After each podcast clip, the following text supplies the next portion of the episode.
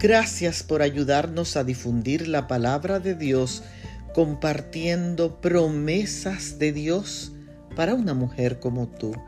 En el día de hoy leemos en el libro de los Salmos el capítulo 119 y el verso 105.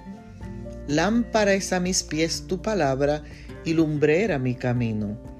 Anoche mi esposo y yo fuimos a ministrar a una pareja de esposos Llegamos a esa casa de día y salimos cuando ya oscurecía. Yo estaba muy preocupada porque mi esposo fue operado de sus ojos y le inquieta el conducir de noche. Sin embargo, comencé a pensar que Dios es el que alumbra nuestro camino y nuestra vida también cuando nos encontramos en noches y situaciones oscuras.